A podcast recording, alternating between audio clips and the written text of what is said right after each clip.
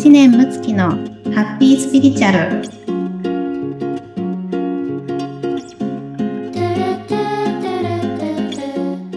村友さんこんにちは。ちゃんこんにちは。今日もよろしくお願いします。お願いします。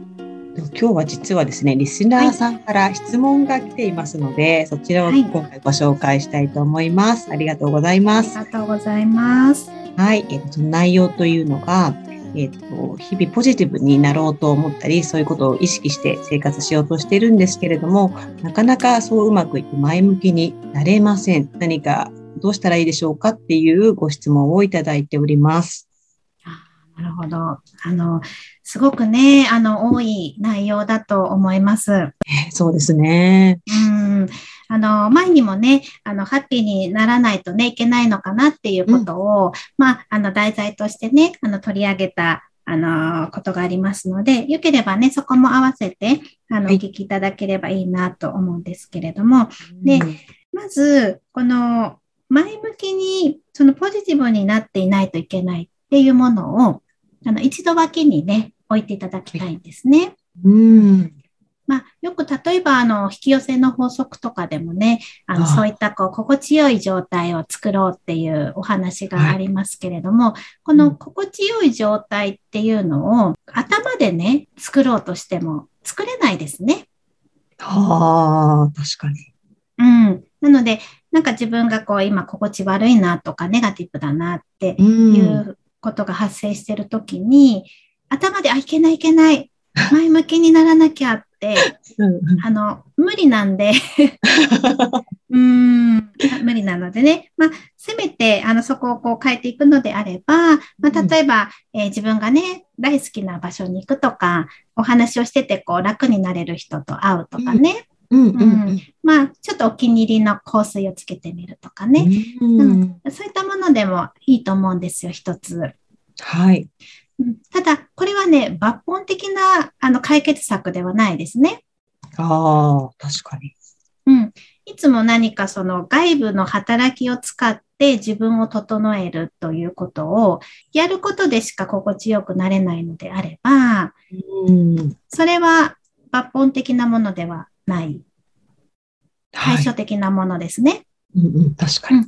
うん、もちろん大事ですけどね、これもぜひ生活に取り入れていただきたいですが、それで、えっ、ー、と、今日2つのことをね、お伝えしたいんですけれども、まず、はい、えー、1つ目は、感情についてのものの考え方を、えー、一つ、こう、新しい発想を入れていただきたいんですけれども、でえー、ネガティブな感情、ポジティブな感情というふうに切り分けて、えー、ネガティブはダメ、ポジティブはいいというふうに見る。これをまずやめることですね。はあ、なるほど、うん。ジャッジってことですかね。そうなんです。うん、そのジャッジはどこから生まれたの？っていうことですよね。はい。うんまあ、例えばいろんな本とかね、えー、ネットでの情報とか、あとはいろんな人の周りの考え方とかね、いろんなもので、えー、作られてきてると思うんですけれども、じゃあ、どの時代もそんな風に思っていたかといえば、そういうわけではないですよね。うん、うん、例えば、ね、平安時代とか、何かこう、はい、歌のね、こう、いろいろこう、交わす時期がありましたよね。はい。俳句ですか？短歌ですか？短歌、そうそうですね。ですね。海をね、海で。そうそうそうそうそうね。で、私もね、昔ね、あの、そういったこう、私はその時俳句ですかね、あの、ちょっと先生について、あの、書いてた時があったんです。ハマった時があったんですけど、で、あそこの世界観では、割とね、ネガティブな感情って、すごくね、はい、重宝されるんですよ。へー。うん。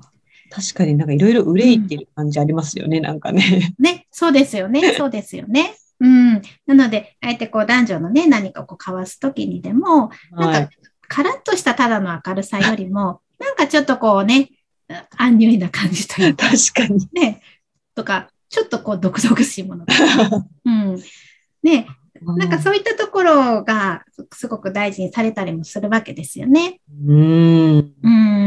まあ、芸術とかもね、そうですよね。いろんなこう芸術作品がありますけど、明るい絵もあれば、あの暗い絵もあったり、怖い絵もあったりとかね、うんうん、何かこう社会を批判するね、風刺する感じの絵があったりとか、どれも素晴らしいわけですよ。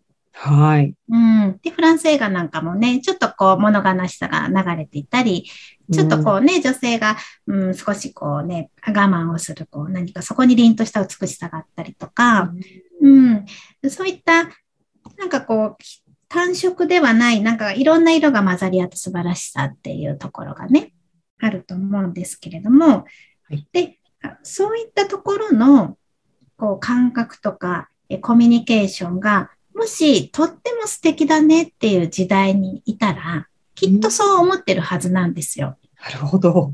確かに。うん、例えば、いつも明るくて、なんかね、何も悩んでない人がいたら、いや、ちょっと人間として魅力的じゃないな、もしかしたら思ってるかもしれなくて。確かにそうですね。なので、この、えー、感情についてのジャッジをちょっと脇に置いてみたときに、はい、実はそんなにそのいつもポジティブいつも前向きってこだわらなくていいかもってまず思っていただきたいんですよ。はい。うん。うん。ね。まあ、実際こう人と話をしてるときにね自分の何かえー、なかなかうまくいかないところとか、えー、ネガティブなところにもわかるよって共感してもらった方がね、あの、嬉しいかもしれないし、ね、実際はそうだったりしますよね。うん、そうですね。うん。なんかね、そういったところのちょっとこう、ものの見方をまず一つ、ちょっと持ってみていただきたいっていうのが一つです。はい、で、もう一つですね。とは言っても、えー、うん、ネガティブな感情にもう振り回されてしまって辛い時ってあるじゃないですか。あそうですね。うん。これは私もね、過去は本当に、えー、20代はもう闇の中に暮らしてたような、もうネガティブ大魔王だったんで、本当にそうだったんですよ。なので、えー、わかるんですけど、どうしても抜けられないっていうことがあるわけですよ。うん、はい。そうなると、さっきお伝えしたみたいに、あの、ジャッジを脇に置いたとしても、や辛いですよね。はいうん、そうですね。うん。なので、えー、ネガティブな感情をただただほっとくというわけではなくて、どんな風に取り扱っていくかということをね、一つ、まあ、今日は一つだけね、ヒントをお伝えしたいんですけれども、それは、ネガティブな感情をしっかりと感じきるということですね。感じきる。はい、うん。感じきるということなんですけど、えー、例えばですね、あのー、これスクールカウンセラーさんがね、あの発表されてた、あのー、文献があって、それを前ね、えー、読んだ時にあったんですけども、はい、例えば、え不登校の子がいたとして、で、えその不登校の子がなかなかね、あの学校に復帰できない。これが長引くケースはどんなケースかっていうのを検証されてるんですよ。うん。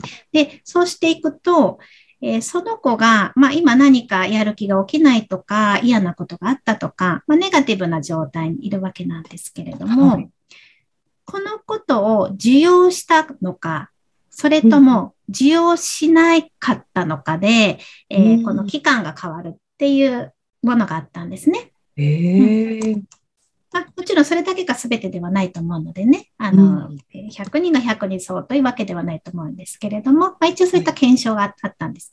うん、で、えー、その中であったのが、まあ、脳の作りとして何か悲しいことが起こった時に、えー、それに対処する脳っていうのが前頭前野という脳になってくるんですけれども、そこは一度その嫌なことを誰かに受け入れてもらった会話の中でね、例えば子供が、えー、転んで痛いっていう時に、はい、えー、痛いよねって、そうだよねって受け入れて寄り添ってあげたのか、それとも、はい、何やってんのあんたって、そんなことじゃないって、もうムカつくとか言う。たまに見かけますよね お。お母さんもね、大変でしょうがないんですけど、うん、そうしちゃうと、自分のこのネガティブな感情を処理できなくなるんですね。はい、その前頭前野の働きが。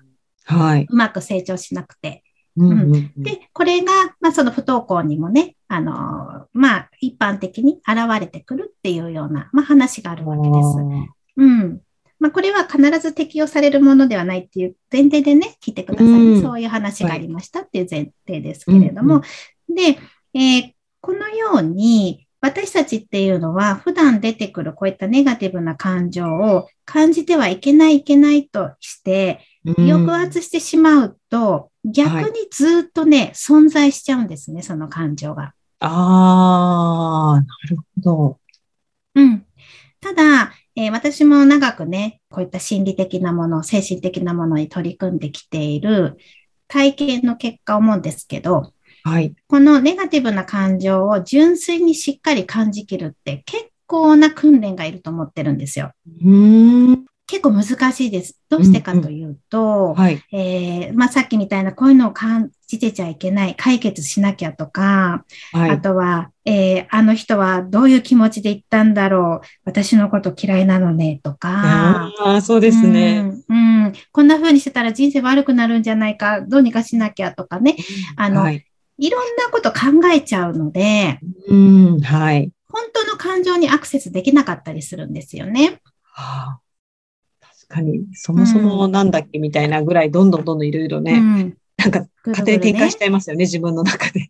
うん、そうなんですよ。そうなんです。で、感情というのも、本当の根っこで感じてる感情と、もっとね、はそこのこう上に積み重なったこう表層的な感情があって、うんうん、まあよくこう二次感情とかね、代替感情っていう言い方なんかもあるんですけれども、はい。本当に感じてるものじゃない感情を人は感じてたりするんですよね。うん、うん。うん。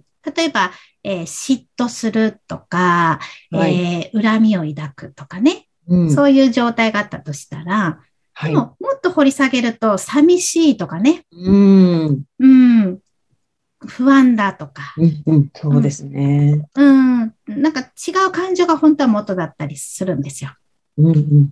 うん、でここがね、あの、わかんなくなっちゃうんですね、人は。あこれね、ある一定のやっぱりね、勉強とか、えーうちょっと練習しないと、難しいなと思うので、まあもちろん私のセッションとかではそこの辺はね、あのしっかりこうサポートしていきますが、あはい。あなので、えー皆様がね、えーと、取り入れるとしたらどんな感じがいいかな。ごめんなさいね。今このライブ配信中でね、え考えちゃいますけど、ちょっと一回下ろしますね。そこどんな風に。えっ、と、書き出してくださいっていうのが今来ましたねあ。書き出してくださいと。まず、今、出ている感情、ここもジャッジ入れずに、えーさっきの私がお伝えした、これが根幹なのかとか、そんなのも考えずに、バーッと書き出してほしいんですよ。うん、うん、うん。で、バーッと書き出してもらって、えーそのノートを見つめたときに、うんもしかしたらこれが自分の一番のね、根っこかもって、ピンとくるのがあると思うんですよ。ああ、うん。例えば、じゃあ誰かとの間で、なんか言われて嫌だなと思ったときに、うんもうあいつくそとか、なんであんなこと言うんだ。ね。はい俺は頑張ってるのにとかね、うん出てくる。うん。でも、その中で、えー自分って評価されてないのかもとか、ううんん、なんか本当は仲良くなりたいのにとか、はい。俺ってダメなのかなとか、うん、うん。なんか寂しいな、悲しいなとか、そういうのがあったとしたら、うんこっちの方が根幹の柔らかい感情なわけですよね。うん。このね、感じたくない柔らかい感情。ここポイントですね。うん。で、大体が、えー相手に対する批判じゃなくって、自分に対する、まあ、セルフイメージとか、はいえー根っこの考え方なんですけど。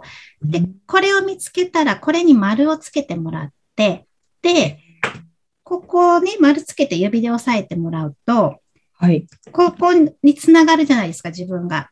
はい。うん、で、この状態を、えー感じる練習をしてほしいんですね。うーん。うん。でも人はすぐそれるので、あの、ずっと感じれないとは思いますが、ちょっと何回かそれをやってみてもらうと、えー柔らかい感情に触りやすくなりますので、でうん、うん。この自分が指を置いてるものじゃないものが出てきたら、あ、これは違うと思ってもう一度、この指を置いてる感情に意識を向ける。うん、うん。これね、ちょっと練習でぜひ、あの、やってみていただけたへらー。すごい、ななんかね、違うのを感じそうですね、それやったら。うん、そうだと思います。あんまりね、やっぱりあの、感じたくない感情かもしれませんが、はい。だけども、あのね、自分っていうね、愛おしい存在がね、感じている大事な感情であって、なので、自分の中にね、こう、ちっちゃい自分が住んでいて、その子がね、はい、あの、実はずっと泣いていたけれどもね、あの、発見してあげれてなかったんだって思ってほしいんですよ。うん。で、あ、見つけてあげたよって、あの、そうだったんだねって、あの、ここでずっと泣いてたんだねって抱きしめるような気持ちで、あの、愛おしく思ってほしいんですよね。はい。うんはい。なので、あの、ぜひそんなこうイメージで、なんか味わい深く、えー、感じていただいて、で、もし、あのー、難しいなとか、ここどうなのかなと思われたら、また、はい、あのー、質問くださればですね、はい、はい。あの、また取り扱っていきますので、何でも言ってください。すごい、今日はなんかね、また新しくそこを捉える感覚というのを教えていただいて、ありがとうございます。はい、いえいえ、こちらこそです。はい、ありがとうございました。じゃあ、皆様、今週もハッピースピリチュアルで素敵な1週間をお過ごしください。はい、ありがとうございました。ありがとうございました。